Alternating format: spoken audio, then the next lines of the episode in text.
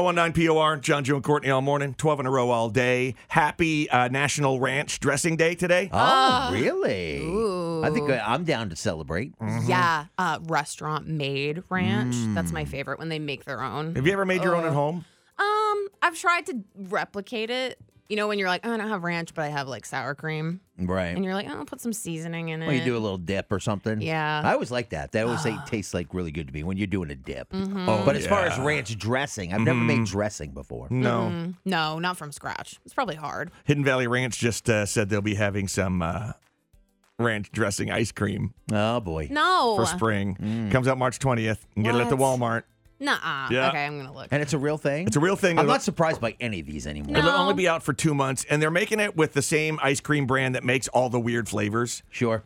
Oh, okay. So it's gonna be twenty dollars for a tiny little pint of it. Wow. It's the Oh. Van Leeuwen, which is Yeah. in- really good Is ice it cream. good ice cream? Right. It is. It's expensive, and I'm sorry, but I've definitely tried all the flavors though. Twenty dollars for a pint? No, it's like s- I want to say it's like seven, maybe six. Wow, that's not bad. Not bad. No, no, no. With these Oh, Man. savory flavors of ranch, including buttermilk, flavorful herbs, and a touch of sweetness. I Mm. can remember when I was uh, Hmm. drinking, uh, I would, get- you know, you'd stop at the end of the night at the 7 Eleven or whatever, and I, God, I think I paid like 12 bucks for a Ben and Jerry's pint. No, it's, Mm. It's- it's wicked oh expensive. yeah. yeah. God So that's- forbid. That's, pretty cheap. That's the thing, and they have uh, not not a free plug for them or anything, but they have like an Earl Grey tea flavor, which Oh, is weird. incredible if you're into that. So do Uh, they have regular flavors too, or are they yeah. just like specialize in the weird stuff? No, there's vanilla. I think there's a pistachio. All right. There's like a honeycomb, maybe a cake one, and something else. Honeycomb. Oh. Yeah. sounds, that I'm sounds thinking amazing. maybe like some good vanilla ice cream and just crunch up some honeycomb cereal on It's top of it. their vanilla. You know when you eat something and you're like, this has a very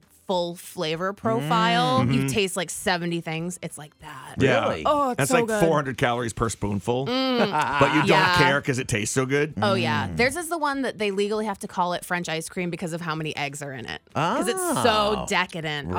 Really? Free plug. Free plug. Hey, endorse me. there's, Bye. There's eggs in ice cream.